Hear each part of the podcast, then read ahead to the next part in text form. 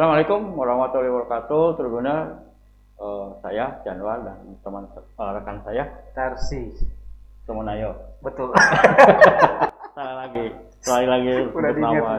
Eh, kita bertemu kembali di acara ngobrol Ngobrol Persib Bandung. Kali ini kami akan membicarakan seorang pemain yang mungkin ditunggu-tunggu juga oleh Bobotoh dan ya.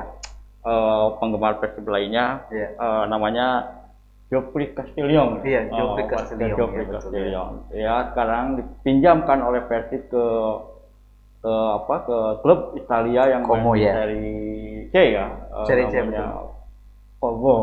Komo. Como. Komo 1907. Como 19. Iya. Sekarang kita akan berbincang-bincang.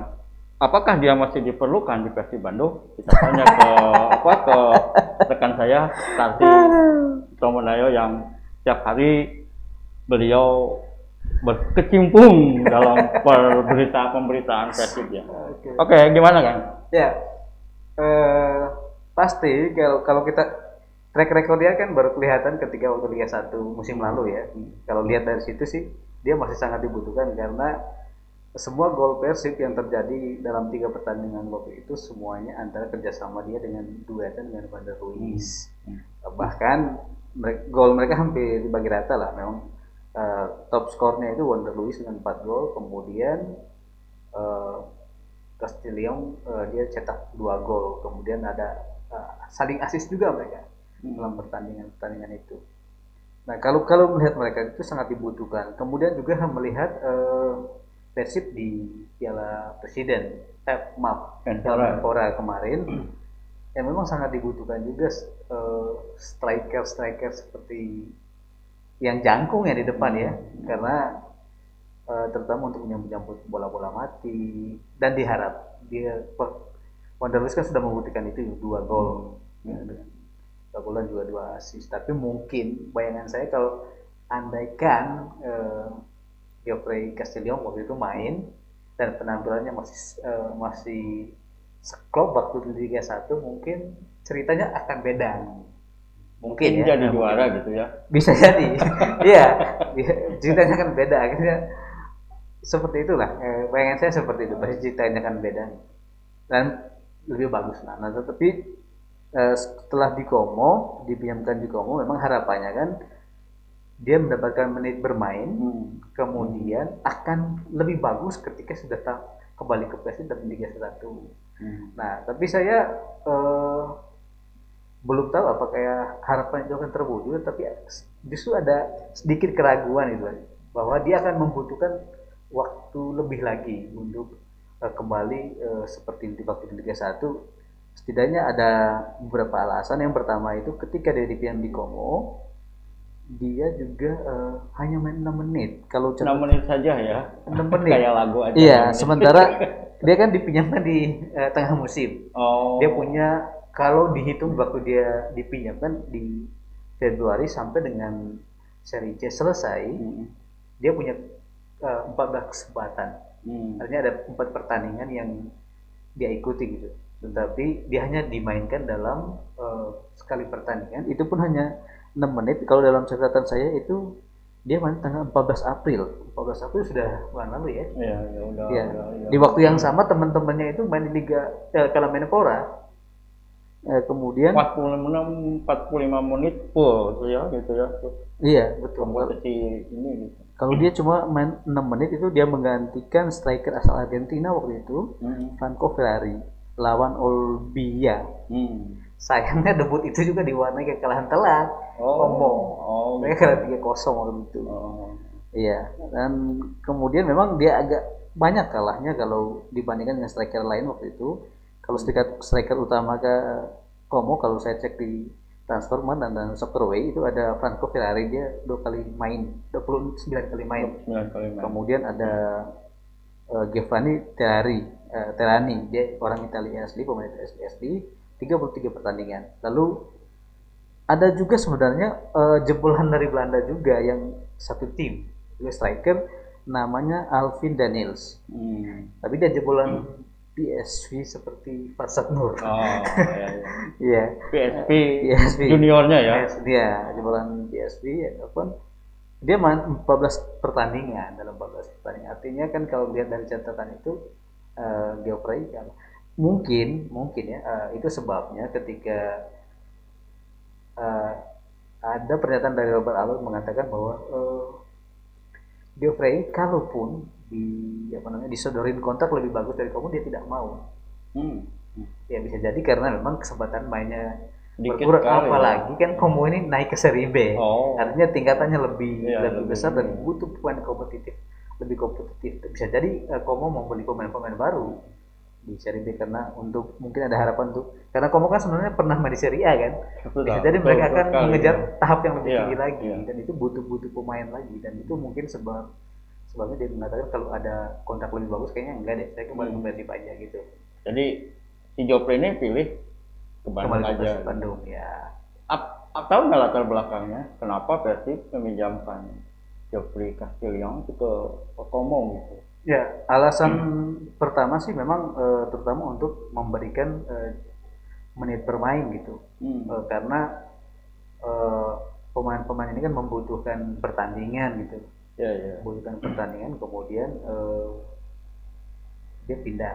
Ada, sebenarnya ada beberapa ada uh, sama seperti Omid sebenarnya. Omid kan pindah, tapi kan dia pilih permanen, yeah, yeah. pindah karena yeah. ingin ada pertandingan gitu. Sementara waktu itu kan di Indonesia masih masih masih ya, masih sebagian di Asia Tenggara sudah jalan gitu, cuma Indonesia masih eh, nggak uh, jalan gitu. Akhirnya dia memilih untuk uh, main di Como di Serie C meski dengan status pinjaman supaya menit bermainnya tetap pada lebih banyak gitu iya, ya. apalagi memang dalam catatan saya memang Gio uh, Geoffrey ini memang uh, pemain yang paling lama istirahat ketika dia bergabung dengan Persib Bandung dia sudah istirahat sekitar setengah tahun enam bulan. Karena waktu itu uh, Liga di Islandia uh, tempat dia terakhir hmm. bertanding itu selesainya sekitar bulan Agustus. Oh iya iya iya. Sementara waktu itu dia gabung uh, Februari. Hmm. itu sebabnya waktu waktu uh, liga berjalan uh, dia masih sering diganti. Hmm. karena masih di fisiknya belum ini. Ya fisiknya belum 100% Fit banget gitu ya. Iya dibandingkan dengan apa namanya uh, Wonder Luis misalnya. Wonder Luis sudah masuk satu pemain yang tidak tergantikan waktu itu gitu. Kira-kira saya masih jadi jadi tambah bingung. Karena ada Ezra kan. Iya. terus ada Ferdinand Sinaga juga. Betul ya. Nah terus kalau misalnya Jovri Castillo masuk itu mau dibuat apa gitu sama sama bos kita itu? Ya saya, saya pikir masih seperti di Liga satu sih karena uh, uh, Geoffrey ini masih juga bisa main dari dia bisa bergantian dengan apa namanya uh, Wonder Lewis untuk bermain saling memberi asih gitu. Satunya di depan, satunya agak mundur atau ke sisi, ke pinggir. Hmm dan itu, itu saling melengkapi dan itu itu efektif sih waktu-waktu di Liga 1 gitu, efektif nah sekarang kan bedanya uh, saya pikir uh, seperti Ferdinand Ferdinand itu hanya bukan hanya ya kemungkinan dia mengambil tempatnya uh, Zuhan Zamrun jadi pelapis bisa jadi pelapis tapi juga bisa memang kemudian akan berkompetisi untuk merebut uh, posisi utama hmm. uh, kemudian Kemudian e, kalau Esra Walian, kalau saya, saya pribadi melihatnya sebagai regenerasi dari Esteban Vizcarra. Esteban Vizcarra sudah cukup berumur dan kalau kita lihat di Piala Menpora e, di sisi kiri ini kayaknya sudah menjadi tempatnya Esra Walian dibandingkan Esteban Vizcarra. Iya, kalau kalau kita lihat dari kalau kebaca dari situ. Hmm. Nah, itu juga kedatangan Esra Walian ini sih menurut saya juga agak bagus karena ya mereka sama-sama junior dia lah di Belanda tapi nggak tahu oh, iya. di Ajax ya iya, tapi nggak tahu iya. mereka apakah pernah bertemu kita nggak saya nggak tahu persis yang pasti mereka pernah satu produk lah ya satu produk itu mungkin apalagi apa namanya uh, Robert Albert kan produknya Ajax juga akademinya kan uh, setidaknya mereka tahu lah karakter karakter yang harus mereka punya itu kan sebagai um, jebolan Ajax gitu. Jadi mungkin selain juga uh, komunikasi secara komunikasi pasti akan lebih lancar. Nah bedanya sekarang lini tengah yang nggak ada. Lini tengah ya? Iya lini tengah. Kalau dulu kan uh, ada Omid, kemudian ada Kim. Nah sekarang eh, dua pemain ini nggak ada, artinya kan mungkin akan mengubah eh, mengubah permainan di depan sih kemungkinan gitu karena eh, sub suppliernya kan udah beda Iya, lagi nih. iya, iya. Dan bahkan justru belum dapat. Andai kan waktu kemarin tuh Farsad Nur bisa lebih bagus di dalam Menpora mungkin lebih menjanjikan karena ya komunikasi dengan Geoffrey itu akan lebih lancar gitu. Karena Sama-sama Belanda, pernah di Belanda Belanda ya. ya kan.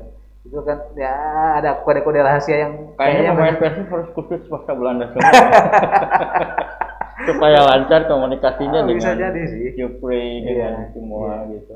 betul.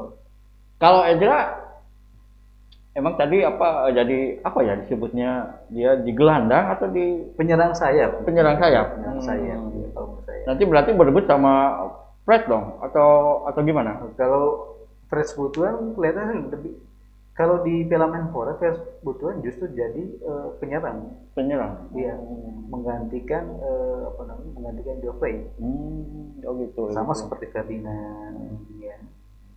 Jadi sebetulnya fungsi Ezra lebih ke gelandang ya.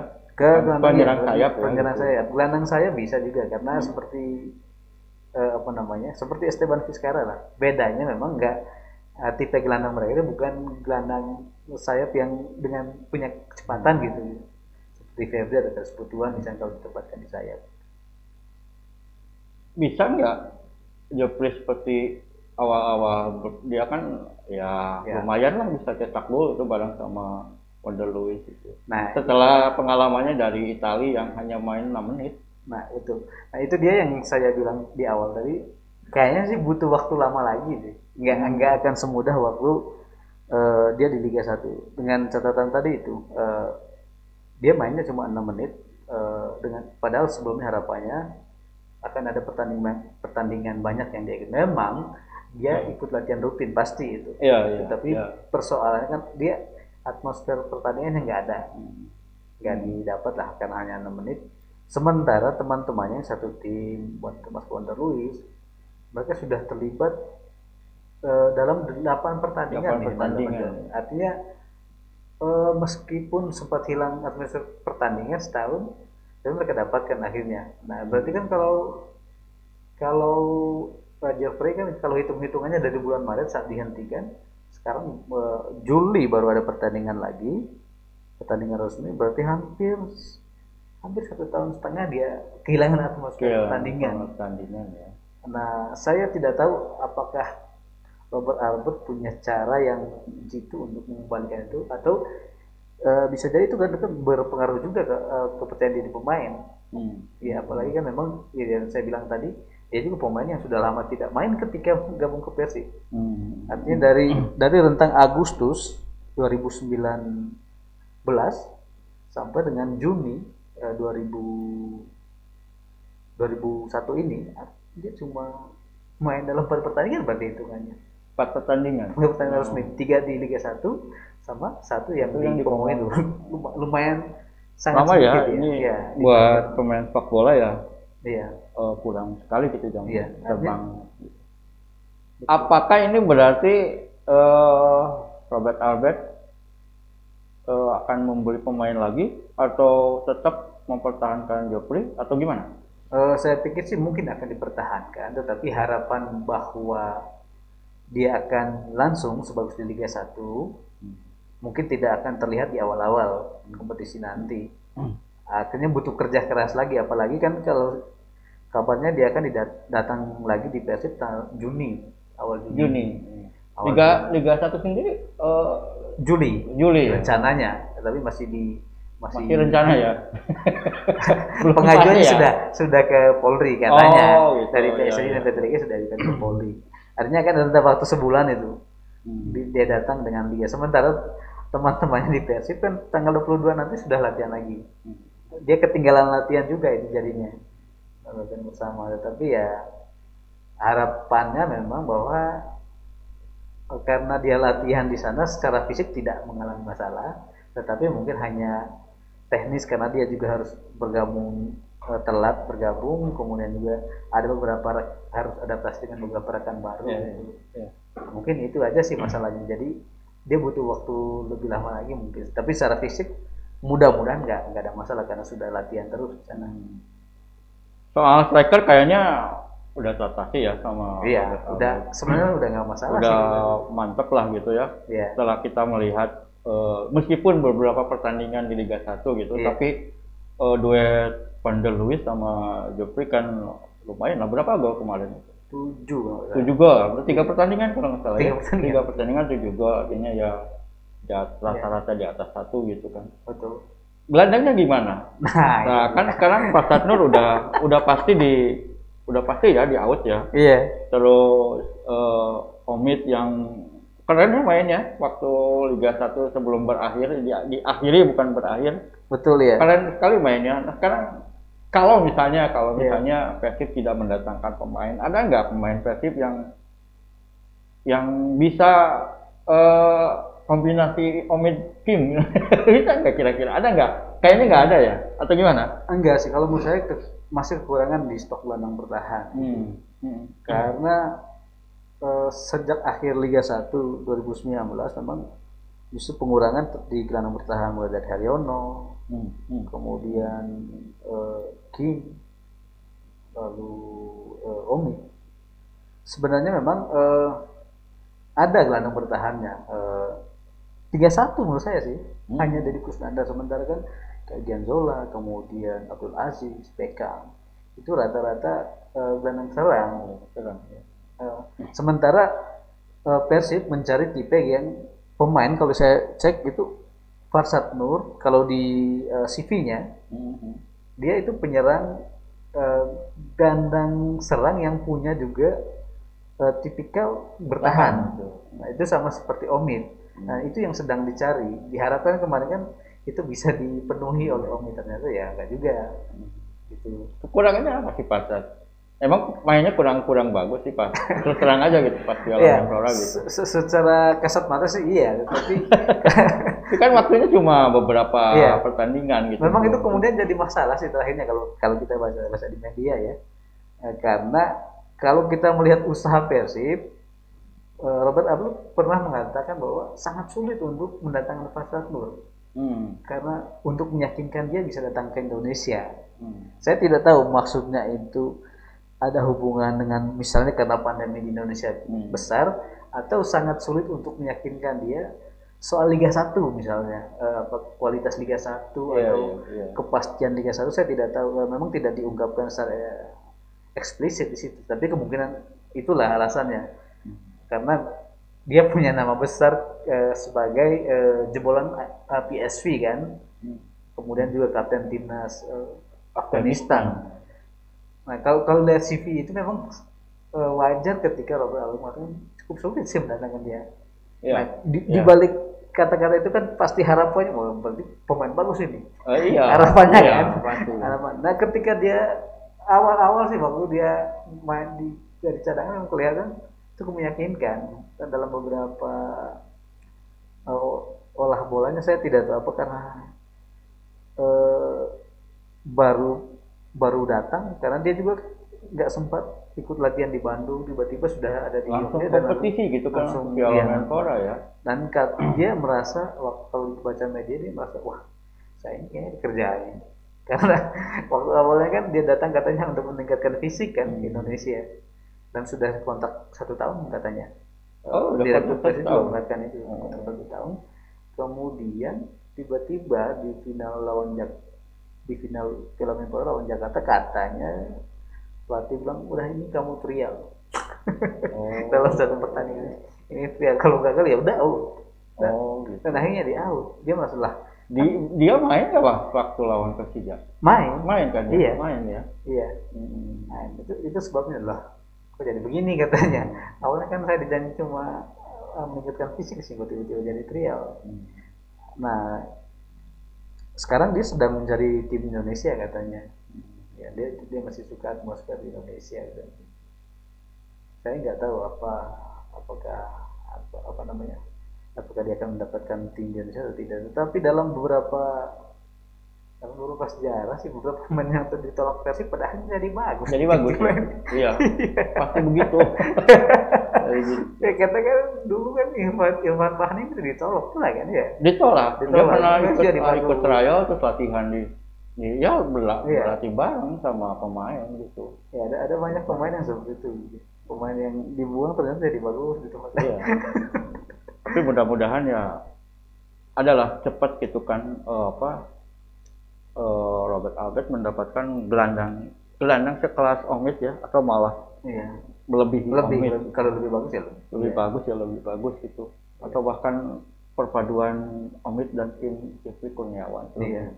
Oke, eh, oh udah 20 menit, jadi Oh. kita akhiri lagi, akhirilah, akhiri saja. Nanti orang bosan ya. Iya, nanti rekor nanti kita eh, apa perbincangan kita di ngobrol Persib Bandung dan kami segenap manajemen Tribun Jabar mengucapkan selamat Hari Raya Iya. Idul Fitri yang merayakannya dan Iya. kami mohon maaf lahir dan batin apabila kata-kata kami, lisan kami eh, salah dan Iya. slip slip up the tongue jadi mohon maaf Oh, lahir dan batin Itu bahasa Sunda ya. bahasa Sunda itu. Oh iya. Oke, terima kasih Tribunan. Terima kasih Om Tasik. Assalamualaikum warahmatullahi wabarakatuh.